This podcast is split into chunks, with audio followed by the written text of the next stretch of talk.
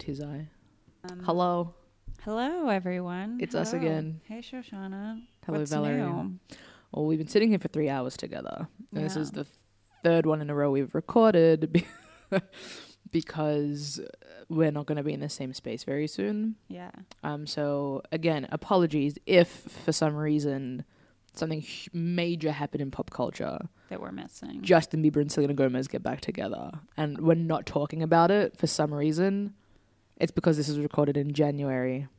that would really be my dream for them to get back Thing with- together. You know what my dream is, and everyone else is realizing this dream at the same time too. Emma Stone and Andrew Garfield.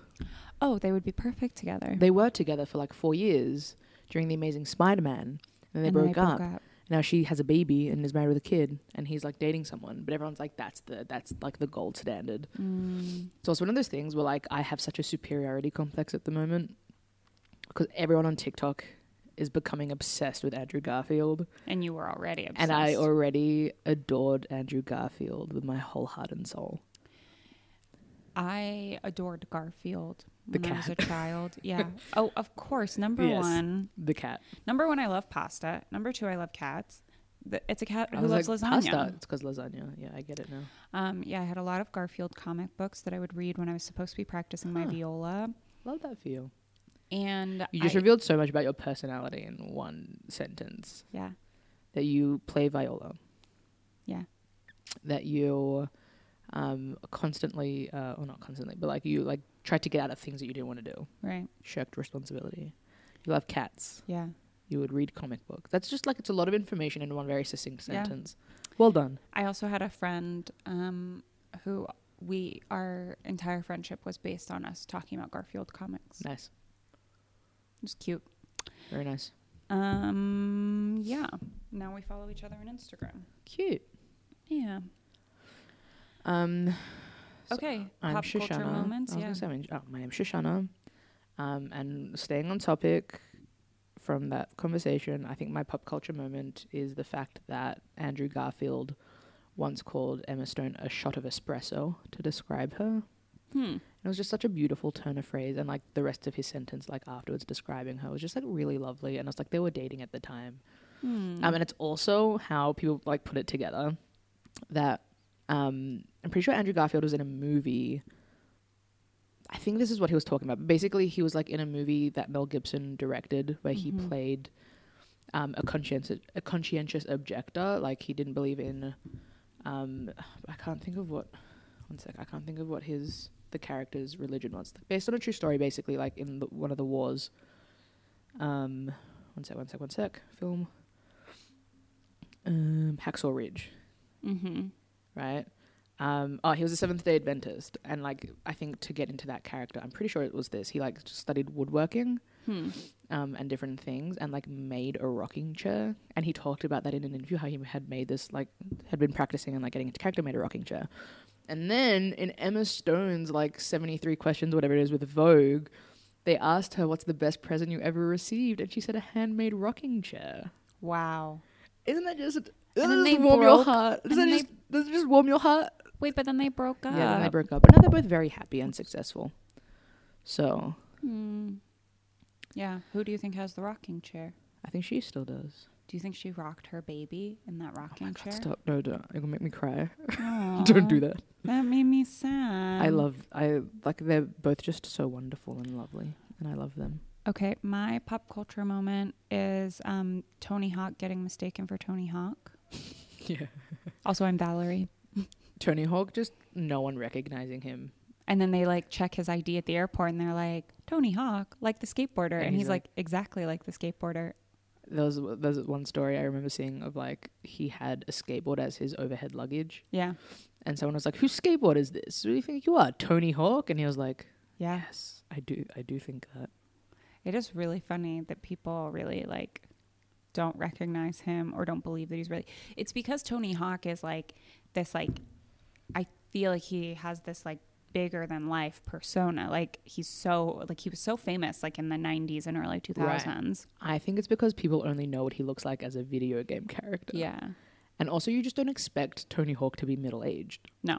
right? He's a skateboarder. Yeah. Skateboarders are notoriously young Young. people. And he's Yeah. still skateboarding. Like, there's always videos of him around. Um, do you want to know something really heartwarming? Yarden and I went to Shabbat at Leon's, Yeah. and he, you know, he has three children, um, and his oldest boy like loves skateboarding, and he had just dyed his hair blonde, and I was like, so like, what's up with the blonde hair? And uh, like, whoever like Leon started laughing. He's like, what? You can't? You can tell it's not natural. and then he was like, he because he's trying to grow it out into frosted tips Nice. which is so cute. And then it was funny, like he didn't stay for much of the meal. He like, you know, I'm sure Left it's early. boring for him. Yeah, he like Yeah, but it was, I went to him on Sukkot and he like didn't even sit down with us. He was just like, I'm gonna Right. go play with my friends now. right. Well, and so this he like sat down, he ate dinner with us, and then he like went upstairs, and they were like, "Don't you want dessert?" And he was like, "Well, what's dessert?" And they told him, and he was like, "I'll just have it for breakfast tomorrow." and he like went upstairs. Um. And then, which was, I was like, I'm sure it's boring to like have your parents like have like donors and students over all the time. And then, um, the next day, Yarden and I like saw him skateboarding out with his Oh, friends, so and we were so excited to see him. And then he was also excited to see us, and it was That's like really cute. the cutest thing. That's yeah. so funny. Um, yeah. Um. Okay, so this week we read Parshat. Pekudei. Yeah, and it's it's another Siyum.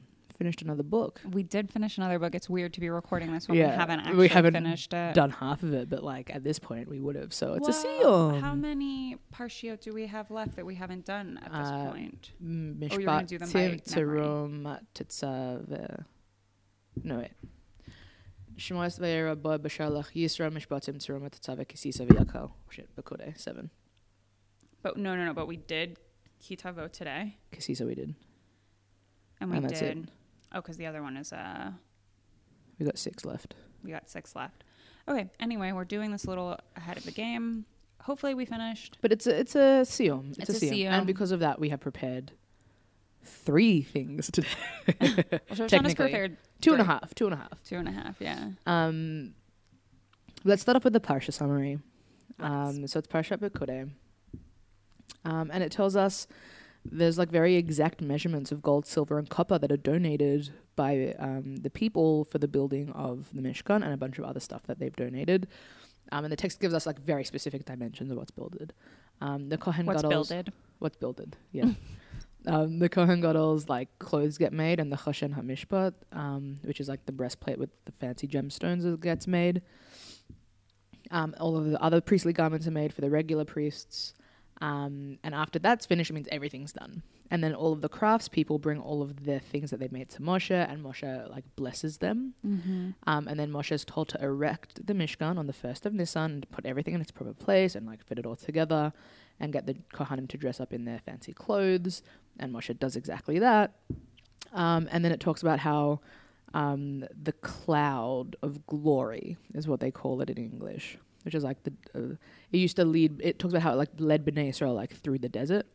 Um, and um, there's like various things, and uh, it's one of those things. I don't know if it's midrash or if it's like actuality of like what's in the text, but like this description of how there was like cloud at the front and cloud at the back that sort of like encased the Jewish people as it led them through the desert, um, and a cloud over top as well. It was like a whole thing. They basically like encased in cloud and just kept them safe as they wandered. Hmm. Um, so it sort of describes how the cloud would like allow them to travel, and like when the cloud started to move, that's when they knew that they had to move to the next spot. Um, and then the Shekhinah and th- manifested through this cloud which appears over the Mishkan. The Shekhinah comes and like dwells inside of the Mishkan. Very nice.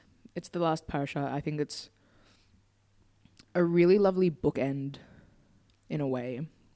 Like Shemot starts with the Jews going down to Egypt and very quickly becoming slaves and like Right. sort of not having a space that is their own. Um, and then we spend so much of this parsha with them um, going through Exodus and like going through this trauma of like leaving slavery and the Ten Commandments and getting the Ten Commandments and all of that stuff. Um, and then like they're not at the land of Israel yet, but they have a, n- a new permanent way to like honor God. Mm-hmm. It's like a nice bookend of like they have this home in a sense that Right. like the physical manifestation of the things they've been working towards. I think Totally. like it's like the, their relationship with God is sol- like solidified a bit. Um, but yeah, Yeah, I think um yeah, definitely what you're saying about like having they worked towards this goal communally, Yeah. and there's been like a lot of ups and downs in the Yeah. desert already, and so to like have finished something, um, I'm sure felt very satisfying, and also to see like the kind of like physical manifestation of God's presence is also it's like an interesting. Um, it's interesting because we also just read a passage about like the snakes and the pole with Rachel. Yeah, that comes up in Bamidbar. Okay, and so, but I just think it's interesting, like when we're so like worried about avodah zara, and then about like idol worship, and then like to create the mishkan, and then to like have a cloud that like rests upon it. It's like interesting to give kind of like a physical presence Right. to things when we're like also saying, but like, but God is not a physical presence. Um, yeah, but I think also probably like very comforting for the Yeah. Israelites to see, like, when Moshe is communing with God, that there's like a um, something that they can see. There's something tangible for them. Well, also, like two parshiot ago with Kitisa, we read like God. It was like so angry with the ego, like with the golden calf, Mhm. and said maybe I shouldn't be the one leading them through the rest of the desert. Like a messenger can do it for me. Um, and so then this is sort of like. No, God's like actually going to lead them through. They've got this cloud of glory. They've got a representation of God Right. with them. Um, and the, the other thing I will say, like as much as like we're told not to do idolatry, um, the Jews do a lot of it, and that's like what all of like Nevi'im, like the book, like prophets, is all about.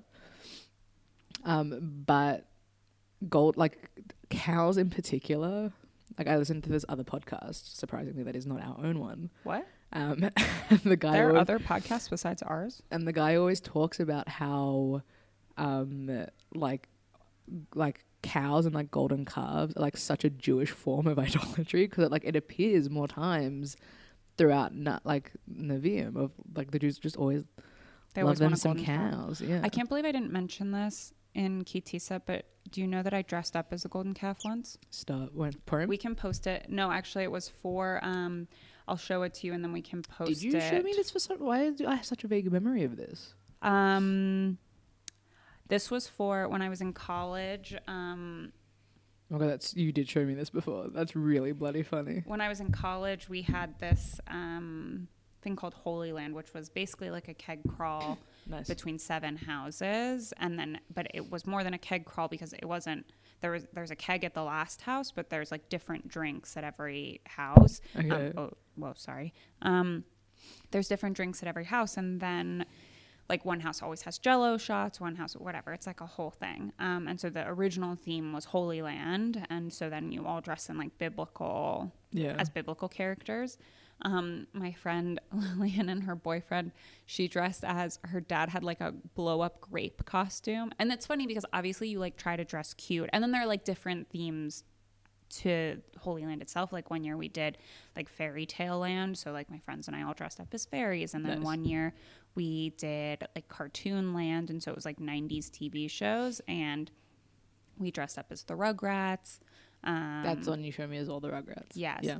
um anyway but so you try to dress cute because it's like people that you like go to school with every day and like work with all the time and whatever you have your crushes Yeah. and whatnot um and like my like golden calf costume i was like in this like glittery gold dress and then um my friend lillian dressed up she had this blow up grape costume so she was like grapes which is like also funny because it's like only tangentially biblical like it is, Right, but like. Anyway, so she's in this like massive costume, and then her boyfriend dressed up as a nun. Her dad also had a nun costume, which Oh was just like it was hysterical. Um, Did people know what you were dressed up as? Like, did they get it? I think so. I'm Cool. trying to remember now the other girl who's in the picture with me. I don't know what she's dressed as. She's dressed as maybe the Easter bunny. She's some sort of rabbit. She has bunny ears. Anyway, um, yeah, we can post that on our uh, Instagram. Nice. Yeah, I was pretty proud of it. Okay. So and I feel like from the beginning, I was like, I'm going to be the golden calf. I don't know what it says about my, obviously my religiosity at the time the- was different, but I mean, it's a bit better than like being the red cow, the para. that would have been funny The same outfit with a red dress. with a red dress instead. Yeah. Yeah. Well, and like, yeah, I made my little cow headband. I was pretty proud of it. Um, okay. Did we finish the Parsha summary? We talked about the Parsha. I could see your eyes glazing over towards we? the end of my Parsha summary. I just, yeah. Um, listen, we've been at this for a long time. I'm losing steam. It's been a few hours. Yeah. So the movies that we watched and shows. Um, number one, we originally talked about Smart House, the Disney Channel original movie, our first Disney Channel original movie, Yeah, first DCOM. which is about a teenage computer nerd and a um, contest whiz. Uh, Is that what we understand? That he rigged the contest so they won? applied a bunch of times. Okay. I have lots of questions about this movie. It's, we'll get to them. It's from 1999. Um, it's about him, his widowed father, and his little sister who win a computerized house, and then the house like develops uh, like uh, its own like consciousness um, and becomes an overbearing mother who is Yeah. played by the excellent Katey Sagal. She's so she's so good in everything, and yeah, um, she is so, like, and it's also her voice is so distinct. Two things Yeah. about Katey Sagal: her voice is so distinctive, and I actually have um, a parallel to this in Licorice Pizza. There's one scene where you hear someone's voice because I think he is playing like Herman Munster or something, and it's literally like he has one line. I was like, "That's John C. Reilly," funny. because like again like such a recognizable voice. Yeah, And so that's like this, like everyone knows Katey Sagal's voice, and Right. even if you don't, if you think you don't, you do. Like Yeah. you've seen her in something, you've heard her in something. It's such an excellent piece of casting because she spent so long being the imperfect housewife and married with children. yeah. like that's what she blew up in. Um, and then Oh, for her it's to, so funny. and then her like putting her in this is just like, sorry, um, what a great piece of of casting for this movie. I think So it was good. brilliant. Then we And Also- then I oh. wait, can I just say then I as I'm watching this I was like this is the Kidz Bop version of a different movie about a sentient computer that turns evil. And then I suggested that we also watch 2001: A Space Odyssey. and then we did because Um, it's a Siyum so we had to do something big and that was watch two movies. Right. Um, so yeah, 1968 epic science fiction film produced and directed by Stanley Kubrick. Um, it is sorry, I'm like reading. Um, You're follows trying, a voyage. you're trying to explain the plot of 2001 A Space Odyssey. No. um, basically, it names the stars and then it says follows a voyage to Jupiter with the sentient supercomputer HAL after the discovery of an alien monolith. Yeah, it's basically Um, in like th- I'd say three different parts of the movie. The first, the first like less than a third is about like a prehistoric um tribe of like human like yeah. ape things who are like clearly like precursors to humanity Right. and they discover a monolith that then teaches them how to use tools and they learn how to use tools and then it cuts to like millions of years later you assume and it's about the discovery of a similar monolith um, in a lunar crater like beneath the moon's surface i think it's like in the lunar crater Yeah. and so a moon of Jupiter, right? I don't, I don't remember I don't know. um, and then uh, and so it's about like this spacecraft and like the technology on the space Yeah. station and like what they're going to do with it and what all of the there's a bunch of stuff going on and then the third half is like 18 months later they've sent people because like i think what happens is, is the monolith sends out a, a radio signal Right. um, and they so they've pinpointed where they think another monolith is and that's Ah, in and jupiter that's the Jupiter one. yeah, and then so it's about the voyage of um like a crew with their computer to Jupiter to find the th- this other monolith. I hated this movie. Yeah, it was a slog and a half. it's just like it's so slow. I like you said it was like that Smart House is like the Kidz Bop version of the HAL section. I feel like the whole movie is just Fantasia because Yeah. it's like just these like cra- like these really slow scenes where it's just orchestral music then like as like these two like space stations are like orbiting each other. It's so fucking boring. It's I I tweeted about it. Um, I'll read you my tweet from last night when I was watching this movie. I would love to hear it. um, I said, if I were alive in 1968 and paid money to go see 2001: A Space Odyssey, I would have personally killed Stanley Kubrick myself. um, and then I said, um, an hour later, I take ha- I half take it back because the Hal part slaps. I think the like the last third of the movie, um, where it picks up with Hal 9000 whatever his name is. The Hal part, I think, is I agree, it's good, but I did not like the last like 10 minutes of the movie Or were the one where like, he's like arrives at, through the time like the light portal, and arrives in this like bedroom. Yeah and then what sees was going himself on there and then sees himself in the room as like a middle-aged man in the spacesuit and then becomes that middle-aged man. Yeah. And then sees himself as an older man and then becomes that version of himself and then sees himself as like a very old frail man and then becomes that version of himself and then turns into a fetus that then floats in space next to earth well because you mean that part of the movie Yeah, there was also a part that it looked like there was like this kind of like impregnating of that's what I thought the Yeah. giant fetus baby came from. Anyway, listen, this movie has been parodied like so many times. I realized, like, because it uses a lot of classical music that is an actual score that was written for the movie, but it's just like pieces of like classical right, overtures. right.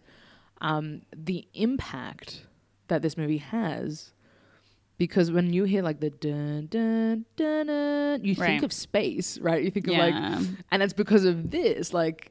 It existed before that. Totally. It's insane. Yeah, and then that's I also watched the Simpsons one because there's a Simpsons parody yeah, of the Hal part of the movie. Um, I also will say that someone messaged me after I tweeted and they were like, you have to watch it like in a theater with no distractions and no phones. And I was like, ugh, no thank you. The fact this movie has an intermission on HBO Max, it comes up with the word intermission on screen yeah. That lasts for like thirty seconds. because it's like two and a half hours. Um, like I understand why it's a classic, whether I enjoyed it or not. Like the visual effects are insane. yeah, Like this was made in 1968. It's in like the floating pen, the lights, like them in Sure. space. It, like it's crazy how good it looks for like what I know is like they didn't do a lot of like actual like FX. They did practical stuff. And there's like Mm. loads of matte paintings that they use like they do in Star Wars of like they do like huge backgrounds of oh, space and interesting. um, I don't know if you watch like one of my favorite YouTube like shows. I guess is um, visual uh, C CG artist reacts Mm. Um, and visual effects artists, and they do a lot on 2001: Space Odyssey, and it's like crazy, the Yeah. crazy tricks because again, it's 19. They hadn't even been to the moon yet. Yeah, that It was is- 1968. Like Yeah. they like man hadn't walked pr- like on another surf like on the moon's surface yet. I definitely didn't realize like what year this movie was Yeah. from, and then like yeah, and as I, and I was like, this is just such a weird conception of like space. Tra- I was like, and why is it like the fifties, but like in space? Like Yeah. I, yeah, I just like totally did not like. It invented it basically yeah. invented FaceTime. Like they had like the video call and then charged him a dollar seventy for a phone call. So funny. That cracked me up. Yeah. Um like yeah, visually it's gorgeous. And again, like that last third I quite enjoyed. Yeah, they're definitely obviously yeah, it's a groundbreaking film and I found it so boring. yeah. Uh, those things can exist at the same time. yeah. I agree. Um I will I also say um that I have my theory about Kubrick, which I also kind of have a theory about with um Terrence Malick, the Okay. filmmaker, which is that like people like convinced that Kubrick like hides shit in his movies. The Shining, this movie, there's all these messages, um, and like it's so deep, and it's this and it's that. I really just think the dude really liked the special effects he was doing, and then just like wanted to show off, and that's why he made a two and a half hour cut of this movie. And I think that sometimes people read too much into intentionality behind things, and I genuinely Mm. just think that it's like he just loved his own shit. yeah, he just loved his own shit. He like was a bit pretentious about it. The same way like Terrence Malick, like a lot of his. I don't Yeah. know if have you seen Tree of Life? Mm-mm. So that's a lot of the same of like this like huge imagery that happens inter- interspersed with story. I'm just like, at what point is this just you like wanking? Yeah, You know it's what I mean? just, It's just like absolute wankerville. Oh, I bet Stanley Kubrick got up and watched this movie every morning. Um, people walked out of this movie when it premiered. They're like, this is bullshit. Good. It was really funny. I'm glad they did. Anyway, but I will say, Smart House, enjoyable. Definitely an enjoyable movie. Yeah. Um, obviously there are some I have some questions, but I just think part of what's funny is that they like imagine a house of the future and a huge feature is just that all of the walls are computer screens. Yeah, just yeah, that and also that like the, I'll I will say it. Spy Kids does better instant food. Oh, for sure. Spy Kids instant food changed me as a child. I was like, this is the coolest shit I've ever seen. Yeah. This movie like, was fine. Like it wasn't cool. Yeah. It just appeared. Right. like, that's not interesting. Right. Um, Wow, I have to rewatch Spy Kids. That was a great movie. Yeah, we we could figure out a way to, to Cool. fit it in. Um. Anyway, so should we talk about? We can break down. The, I don't think we can break down uh, 2001: A Space Odyssey anymore. we could definitely talk more about. Um, we can talk about why we chose both of these yeah. things to compare to the Parsha. Um, and the main reason is pretty much like the Mishkan is this building that is imbued with so much importance and detail, and that forms such a central like like it, it, it feels a very specific need for the Jewish people, and it essentially has personality, right? Like God rests inside of this house, and when we were thinking about like what can we do about this parsha that's just about not only the Mishkan, but like the culmination of building the Mishkan and like houses that have personalities and like uh, we. I think you mentioned this like a couple of weeks ago, like a mind, like you can't see where it holds its brain, Yeah. right? But like there's like this sort of like otherworldliness to the Mishkan, and then you have these two movies and this episode of The Simpsons, the, the like section of the Treehouse of Horror. Um, these houses with personalities, and I find it so fascinating that in all of the movies, I guess because they're all based on to the other one is Space Odyssey, which is based on a book, but like it's a bad thing. Like the house always turns bad. Right. Um, Right. I think uh, because you also watched, just so everyone knows, this is why we said there were two and a half movies. Because Shoshana also mentioned that there's a Simpsons episode, one of their Treehouse of Horror, yeah, it's got like volume 11, 12. 12. It's like the season premiere of season 13, and it's like a 10 minute section in the middle of the episode. Yeah. Um, I didn't watch it because I didn't have 11 minutes to spare really today. don't. Like it's so fine. Like it's if you've seen the other two, you get it. Yeah. And that Pierce Brosnan plays the voice of the computer. It's very funny. Oh, that is he funny. tries to kill Homer because he falls he falls in love with Marge. Oh, nice. Um, Um, I Yeah. think that the other big thing about like the sentience of these computers is like this question of like when do when does AI have its own consciousness, which is like Yeah. obviously something that's like a big question in our like cultural milieu. Um, but then there's also I think like good a word. Thank you.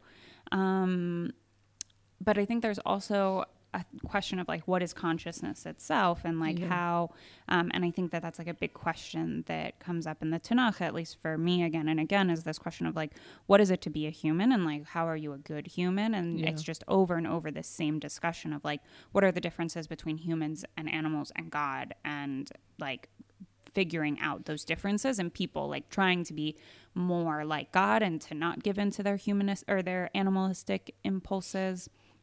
Um, and so I think, yeah, it's just this question of like how, um, yeah, what is sentience? So, and I think in um in Smart House, the way that like the kid proves to Pat the computer system that like she's not actually human is the fact that she can't Touch him. touch him. She's like he he's like at the very end. He's like look at look at my dad right now. He's like cowered with us. He's like put his body in front of us and he's trying to protect us. And you can't do that. You can't even.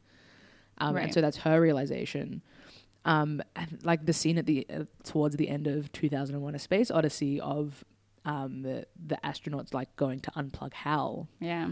and Hal's going like I am afraid, I am afraid, like please, uh, like pleading for his life, but like in such a monotone, like pleasant voice, and it's so scary because it's just that's the whole question. Like this, the computer can't feel fear, and but it's just saying I am afraid in that same monotone over and over because it's programmed to do that.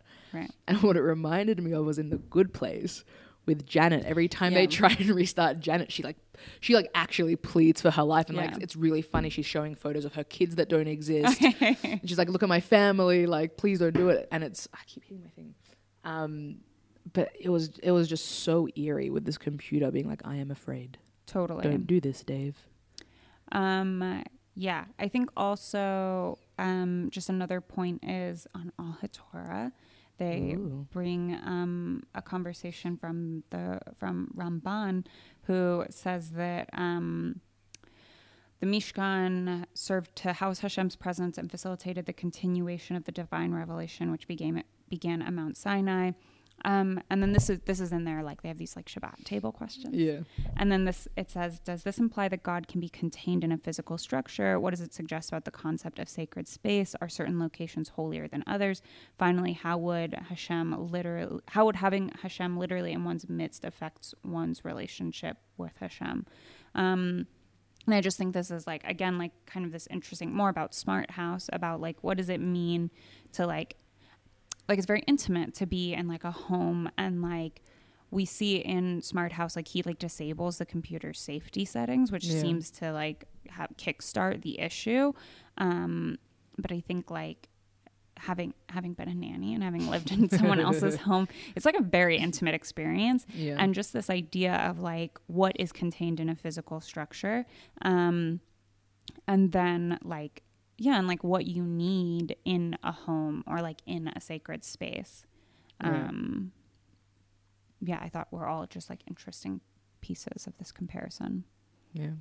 I will say, as you were saying that, I was thinking of like one of my favorite Tish songs, mm-hmm. uh, which is Bilvavi, and like the opening line of Bilvavi, like I will build a mishkan in my heart, yeah um, like uh, like a house of glory in my heart, like for God, yeah um, and the eternal candle, like will be the um, uh, the fire from from Akedat Yitzchak, and like from that Mhm. sacrifice, and just like I don't know, it's, it's such a beautiful song. It's one of my favorites. Rachel also has a really beautiful teaching around Hanukkah that's Yeah. like you put the menorah to the right side of your door. It's like the same side. It's like as if your this is about like the temple now, but like um it's as if your home becomes the like holy of holies because you put the menorah to the like to the left side. Like if you're facing your house, you put it to the left side of the door, and then you have the mezuzah on the right side of the door.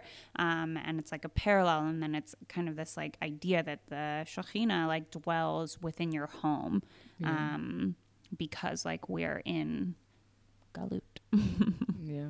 as some people would say. Um, I know this like Smart House is so funny to me. It was so funny. Um, the very like '90s integration of tech. Like they tried to show he was So like a tech guy, right? Right. He was like all about. It's because he had like a digital watch that beeped and like told him what time it was. Yeah. And it's because he had used dial-up internet a lot. Like it was just so, like dial-up Right. internet. Like the fact that that was a plot point made me crack up. Right. The plot point being that like he can't get the results from having entered the contest because Yeah. he's like on the internet and he falls So asleep in front of his computer. Yeah. And then just like the horrid CGI in this film, like God. that arm that shoots out and like gets the paper, yeah. and then you've got like the green screen was really badly done. Like Oh there was, it was so it was so shocking. Um, they had It- one butt mitzvah joke which was really good. I agree. I also liked that. It was like this party's harder to get into than so Yeah. and says. Oh my god! And also, okay, so one of the things that the house does is like has a party for like because like the dad is like you need to have more fun to the Yeah. son because this son puts a lot of pressure on himself. He's like he like wants to be a replacement mom, so his dad like won't get married again. Like Yeah. he's like cooking a tuna casserole and like whatever.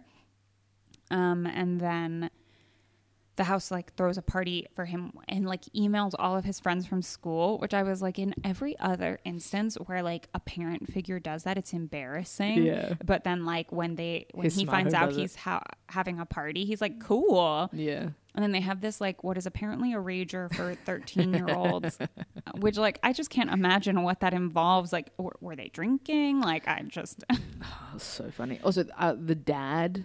It's the return of the Cinderella story dad. Yeah Why does this dude always play a widower? A Cinderella story, he's a widower who dies. yeah One Tree Hill, he's a widower because Peyton, he's Peyton's dad and her mom's dead. And this, he's also a widower. he's typecast He really is. in a very specific niche teenage, like parent of teenagers who have a dead mother. Yeah. Um. Anyway, uh, yeah, that the party that like they get caught because the girl like throws her jacket onto a plant Yeah. is like also bizarre Uh, because like part of one of the features is the house can like clean up anything Yeah. that spills like on it the can, floor. which it's like how is that a part of like what technology is that Yeah. Well, it's also know. really funny is that like the CGI is just so bad with it. Of like where Yeah. it dissolves into the floor and disappears. bizarre Um, I was gonna say. It it does like surprisingly good job about like tackling trauma of Yeah. like losing a parent. Um, yes shoshana as our in-house losing a parent expert Um, no, it's just like as in it has good conversations about it, and you can see Right. the pressure on this kid. Like it's very cliche of like I don't want you to get remarried, whatever it is. Um, but like There's you also- this scene of like he's watching these home movies and crying, Yeah. and then she is learning from this scene and like tries to be like in his effort to like not get replaced the computer is trying to replace his mother Totally. um Right. that i think I was like, that's Yeah. fucked up when she starts singing the song Yeah. that his mother is singing in that video. I was like, mm what i was going to say is that like the house is essentially functioning as like something that he wants that he thinks will bring his family together after the death of his mother and like keep the family as it is um and what i really like about like the Sefer Shemot ending on this idea of like the Mishkan and God resting with us is that two parshas ago we had the golden calf. Um, and I know that like I, I I'll be the first to admit it that the timeline of Shemot and like Bereit and um the Torah gets really funky because like Mm-hmm. we received the Torah, the Ten Commandments in Parashat Yitro, and then there's all of these just like commandments in between, and Mm-hmm. then we get the story of the golden calf, and then we have like all of Vayikra. There's like no story pretty much, Mm-hmm. and then Bamidbar basically is like the space of 39 years, and then like the last year of like so I I will be the first to admit that like time gets iffy. Yeah. But that being said, is that like, at least literarily, the Mishkan is coming in as this sort of like, it's dedicated after the sin of the golden calf, in terms of how the story is told. Whether or not chronologically that's how it happened, Right. it is still how it happened. But like, like we don't know how far between it is. I'm saying chronologically, but like here, it's like very close together. Yeah. You can cut out most of this, just me rambling about Whatever. Just get to your point. my point is, is we've been doing this for so long. I'm fucking tired. I'm hungry. Let me out. Um, the house is something that helps this family heal, and mm-hmm. I feel like this is the first tikkun of like of the sin of the golden calf. It's like God accepting that it happened and like still wants a place to reside Yeah. among the people. That's interesting because I think, I mean, I think the Mishkan kind of serves like a dual purpose in that way of like people, like the Israelites are able to see, like maybe the golden calf is showing us that like the people need like a physical manifestation. Like they Yeah. need a place that like travels with them and they need to know that God is like in that place. And so, like, we were kind of talking about, like, is it avodah zarah E that like the Mishkan exists, that this cloud dwells, like Yeah. whatever. But I think, yeah, there's also a feeling that like Bnei Israel really needs this. Yeah. Um, and I think like in the same way that we all like want to feel cared for, um, and that like I think there's like very much this idea of like God is like a parental figure, like you know God is my daddy. Um, Nice. you like that? Yeah. Well, Um, you, I know where you can buy a T-shirt that says. Yeah, yeah, yeah. One of our friends sells a T-shirt. Um anyway, but what was I saying? Oh, because like there's also this like uh dual nature. We talked about this a lot in my Chumash class the first year I was at Pardes of like when do you become like you have to have a child to be a parent and Yeah. so like the, there's that like dual nature in the same way between like god and bnei israel like they're god's chosen people and and also like in being the chosen people they like also give god power as Right. well right Yeah. there's a lot of weird things was the house weird. bully is a teenager I will also say Sky uh, Spy Kids had a better food scene, and Cat in the Hat had a better cleanup scene. yes Yeah. agreed a hundred Um, percent so like all of the aspects of this film that like someone else, but that's like every bloody DCOM movie. Like yeah you know what I mean. Everyone did it slightly better. I wrote it's such a feminist movie because it's like a girl genius who like designs the house Yeah. and also that they like don't have a mom and so this like boy this 13 year old boy is like Right. trying to fill the role of like being a mom I like that. That's what you wrote because I wrote. Um, I'm sorry. Did it use Holocaust footage and also the phrase Chekhov's pet rat? Because like in the first scene, you see that this woman Sarah has a pet rat, yeah and then later on, the pet rat is what helps them escape the house. also a weird plot device Yeah, because the house has kept them trapped to keep them safe. Obviously. yeah Um, there's also this moment that's really funny where the computer system Pat gets offended because they hear the family say, or she hears the family say, like, "Who needs Pat anyhow?" yeah And I think that was really funny because every time the Jewish people decide to disobey God in Yeah. all of Tanakh and are like, who needs God anyhow? I have idols. That's when things like go to shit. And like, that's when God is like, no, you do need me. here are Philistines who are going to attack you, or like everything, like you are going to die if you don't believe in me. Here is a plague. Yeah. Um, and then I think in 2001: A Space Odyssey, it's really interesting because you find out that Hal was the, or it's, I think it's implied Hal was the only p- person in like you know inverted commas. Hal was the only entity on board, on board the ship who knew exactly what the mission was. Yeah. And so they really did need Hal to get to the end, and like Hal was willing to kill these people To as, complete the mission. as to not jeopardize it, and I think that was insane. yeah. Um, Yeah. what a wild movie! Did I take notes on my phone and not put them over? I can't remember. Um, I also wanted to say, do you think the house has a Shabbat setting? yes, hundred percent it does. Cool. Like a plata appears Yes. out of the. Does it Um, count if a machine is making your food? Do you think that, like, if it's pre programmed? Like, definitely you couldn't use the screens on the walls. Right. Um, You couldn't use the you eat- voice commands. could you eat the food that was made to you by the? Was that is the house Jewish? That's a really good question, actually. Is the food that the house makes kosher? Yeah.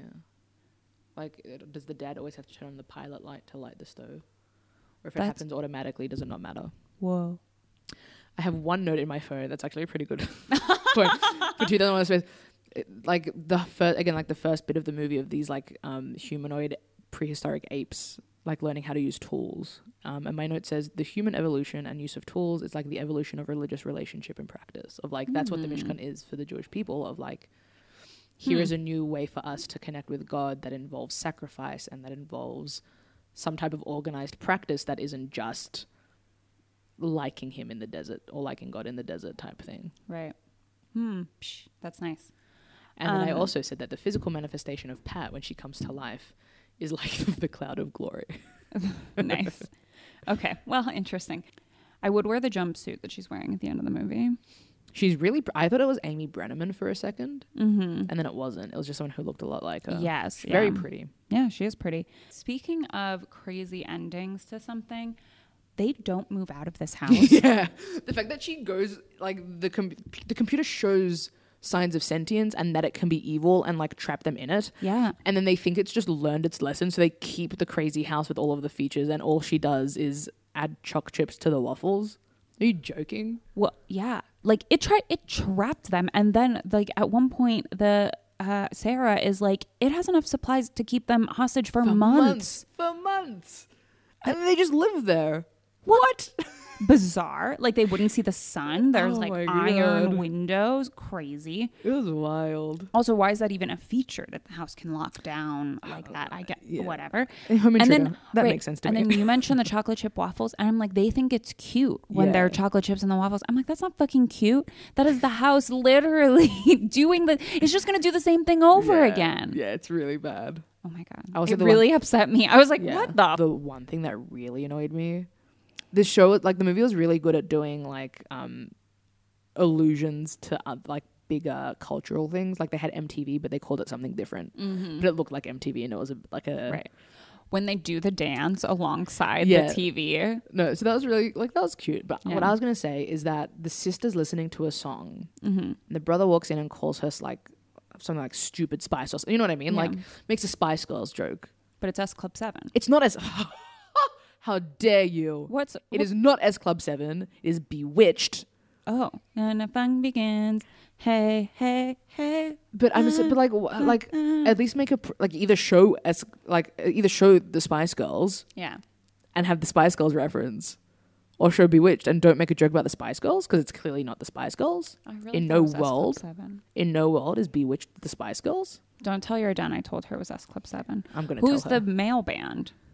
That they show. Yeah. No idea. Okay, because your dad also asked me that, and I was like, it could be the Backstreet Boys because I was an NSYNC girl, but like I I don't. I, think so. don't remember. I don't think I saw any faces or. I don't think you see faces. Yeah, I think it's, it- maybe it's just a generic boy band. Yeah, but no, that was Bewitched. Hmm. We should watch S Club Seven shows. Sure, I'm down. I Not for the I podcast, never- just to watch. just to watch them. it's really good. um, you know, the first time I heard "Oops, I Did It Again" by Britney Spears was on a hit clip. I love that for you. I love that. That should be cut that out and use that as a pop culture moment Yeah. one day. Okay, I will. I just won't. I'm gonna leave it in, and then I'm gonna use it as a pop culture moment. Um, yeah, love that. One of my friends had hit clips. I l- love S Club 7 with my whole heart and soul. Good. They're fantastic. That's why you're upset that I confused Bewitched for S Club Seven. Yeah. Was Bewitched a one hit wonder? Just that song. Bewitched, like, I barely even knew. I just, like, sort of know of their existence. But S Club 7 is the bee's knees. Oh yeah, for sure. They're the shit. Um. Okay. Should we? Are we casting? We're not casting anything. There's no one really to. Okay, we're not. Casting. They casting. mentioned Betzalel and, and Ohaliav again. We cast those a couple episodes back. Yeah. Um, Moshe, we've cast a bunch. Aaron, we've cast a bunch. Do you have we cast Aaron? This At isn't least the time or place. Yeah.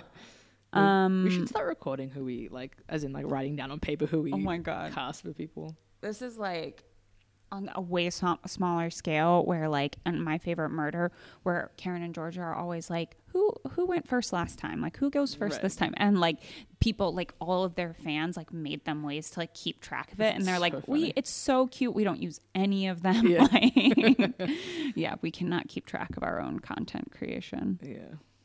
um anything else that To think about. Mm, I'm finally like I'm glad I finally saw 2001: A Space Odyssey. I'd say. right like watched it all the way through Yeah, and I'm also like I w- wish I got like I don't want to see it again, but like on a big screen. I think. I also read on IMDb that it like it was at first a complete commercial failure, which like you know that checks out. right Um, but mo- like theater owners in like they wanted to pull it, and they're like, no, no, no, keep it. People are still coming in to see it. It was mostly young people seeing it after a Uh-huh. while, and they all just wanted to take psychedelics and like watch oh my god that's space funny um, it's uh, but I again I do recommend watching the um the episode of Visual Artists React that Right. addresses because it's just it's really interesting how they use such because they have to use practical techniques to achieve visual effects and it's not just CGI. And I think watching it, it's crazy like how much.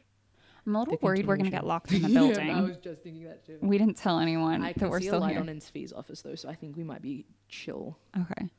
Also, I have keys. I mean, I have keys too, but if I they just set the Yeah, I alarm, don't want them to set the alarm. Why do tech bros always wear red tinted glasses to imply that they are both rich and tech bros? that's a great question. Why do you wear your yellow tinted glasses? they're fucking cool. Okay, so I would say same, same. Because I am slightly eccentric. but um, are you laughing at the slightly part? No, I'm laughing at the idea of like somebody describing themselves as slightly eccentric. I love I can that. admit it. I can admit it. I did get some like real Elon Musk vibes when he was like in the spaceship in 2001 by himself. Like it's like they're piloting this whole, and there's like at least two flight attendants and two pilots and one Yeah. person riding. And I was like, this is very strange. Yeah. And all these seats. And also, I have to tell you that like now every time I watch something, at least once I think, why aren't they wearing masks? And then I'm like, all right. Oh, because it's 1968. Yeah. no concept of COVID. Yeah. Um, well, it's really weird watching like TV now, where like the only show that I can think of that like is still incorporating COVID into storylines is This Is Us. Mm.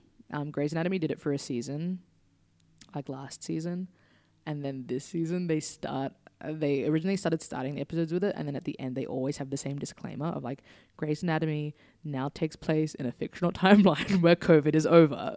That's funny. uh, but it's really funny. Wow. Oh, also, I watched the episode of Queer Eye where they have the um the doctor, and they give her a makeover. It's, such a beautiful episode. Oh my god, it's so good. That episode, and also the one with the guy who owns the restaurant called Plukey's. yeah. Gorgeous episode. Chef's They're kiss so episodes. good. I, I thought the first episode was really good too. That woman who like uh owns the bar. Oh, yeah, that was also really good. Yeah. Um, I did not like the rancher. I still, I, I No, of I course hated not. that guy. I think they also didn't like yeah, him. you could so- tell. You could tell. Wait, wait, but was he the one where No, no, no. It was the guy who owns Plukies. There's one where they're like I have never had No, it's later. Have you not seen it? It's the one where he does the like he does like homeless outreach. No, I haven't seen that yet. Okay.